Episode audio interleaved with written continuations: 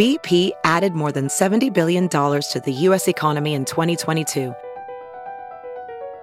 Investments like acquiring America's largest biogas producer, Archaea Energy, and starting up new infrastructure in the Gulf of Mexico.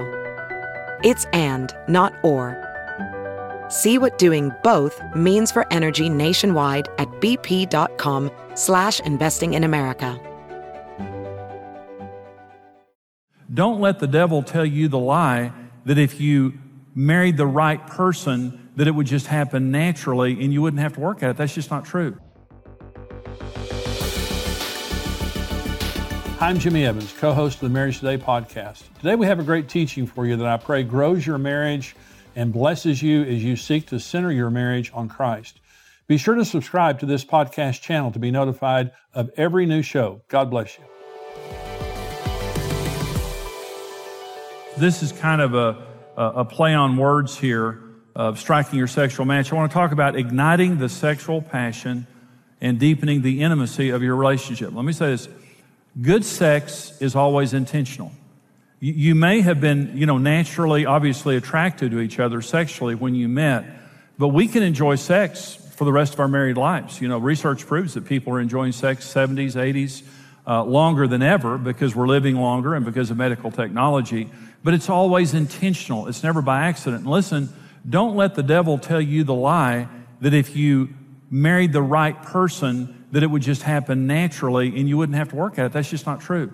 You always have to put energy into the relationship regardless. But the other thing about striking your sexual match is it's how to take the natural differences that are between us and to make them dynamic rather than dangerous. God made us different by His design. We're, we're very, very different. And when you understand those differences, it's dynamic. But when you don't, it's, it's a very dangerous thing. About one third of women are more sexual than their husbands. Okay, and uh, to most men, especially younger men, are more sexual than their wives. Now, I want to tell you a dynamic that happens uh, in marriage, and that is men men peak sexually when they're about 20 years old. Women peak sexually when they're about 40 years old. Isn't that cruel of God? I mean, you're thinking, why didn't God make us where we peak at the same time. And let me tell you why. He wanted there to be some constructive years in there and not where we, you know, drop off the face of the earth for several years just having sex and like that.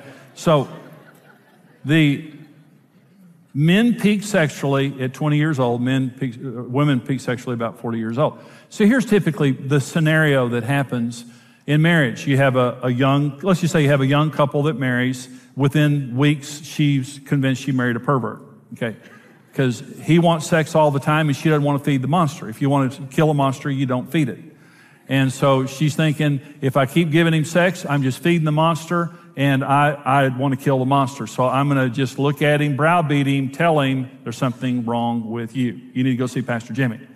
And he doesn't go for that because it's a, it's a need that he genuinely has. And for men, they don't need a lot of romancing. I mean, they, they really don't. Men can be ready for sex at the shortest notice. And just about any place is okay for it. They don't need a special setting. They don't need anything like that. They, you know, just out in the woods somewhere, just something, some, somewhere with a little privacy, not even complete privacy. They, they're, they're fine with that. Okay. That's a young man. Okay. Then she, on the other hand, she has to be romanced to be sexual.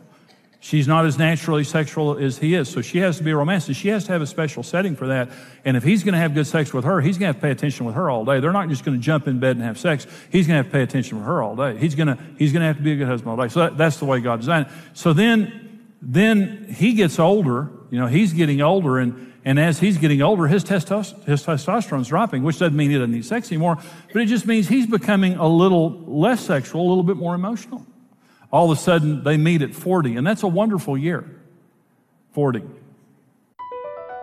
BP added more than $70 billion to the U.S. economy in 2022.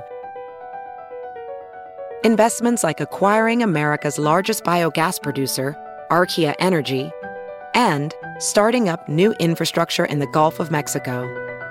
It's and, not or. See what doing both means for energy nationwide at bp.com slash investing in America. Because she's reaching her sexual peak.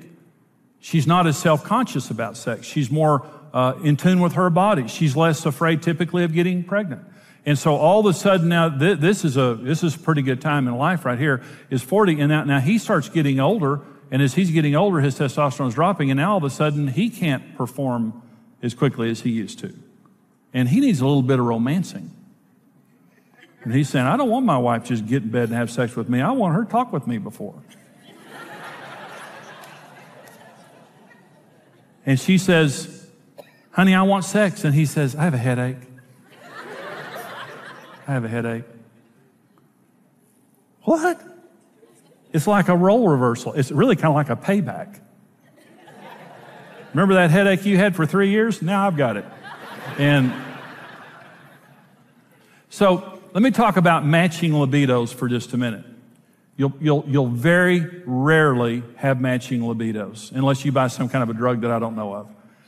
Matching, matching libidos. And what matching, this is what, again, the devil wants you to think that there's a person out there for you that they're always going to feel just like you feel and what just want just what you want. And every time you look at each other, it just, it just happens, you know. You jump in bed, it just oh, happens. But you're married to this dud, and you say you want sex, and that's the last thing on her mind, and you're thinking, I, I wish I had a sexual wife. Then maybe it's, I wish I had a sexual life. Okay, listen, listen, matching, matching libidos. It doesn't happen very often. But let me say, there are those times in marriage where you, where you have matching libidos and you have sex. It's fantastic. You both want the same thing at the same time. You have fantastic sex. Have it. First of all, wherever you are, have it. Okay. When you get finished, okay, go to the trophy shop. Buy a plaque. And on the plaque, have it engraved and said, at this moment in time and at this place, we had matching libidos and had great sex. Go home and hang it wherever you had sex. And maybe in your lifetime, you'll accumulate several. And when you walk by it, touch it, cry, remember, and get over it. Because it doesn't happen that often. Great sex in marriage happens by us committing to meeting each other's sexual needs. I'm committed and, and you walk up and pinch me on the rear and say, I'd like to have sex, and say, Well, it's actually the last thing on my mind, but okay. And here's what happens you weren't thinking about it before, but the more sex you have, the more sex you can have. You use it or lose it. And you may not have been interested before, but during the act, you become interested. And the bonding happens. Hundreds of powerful chemicals and hormones are released in our bodies to bond us to each other, to create an ill will or to goodwill and to create uh, get rid of stress. I mean, these, this is what happens when we're having sex. It kills stress. It literally bonds us together and makes us feel closer. So the issue is, it doesn't matter how I felt about it before. There's only one thing that matters. You're my husband. You're my wife. I am the only place where you can legally and legitimately get your sexual needs met. I will not strange you. I will meet your sexual needs with a good attitude for the rest of your life. Okay. And if there's something wrong with me where I can't, I will quickly go get help. I will not leave you in a relationship where you can't get your, your needs met.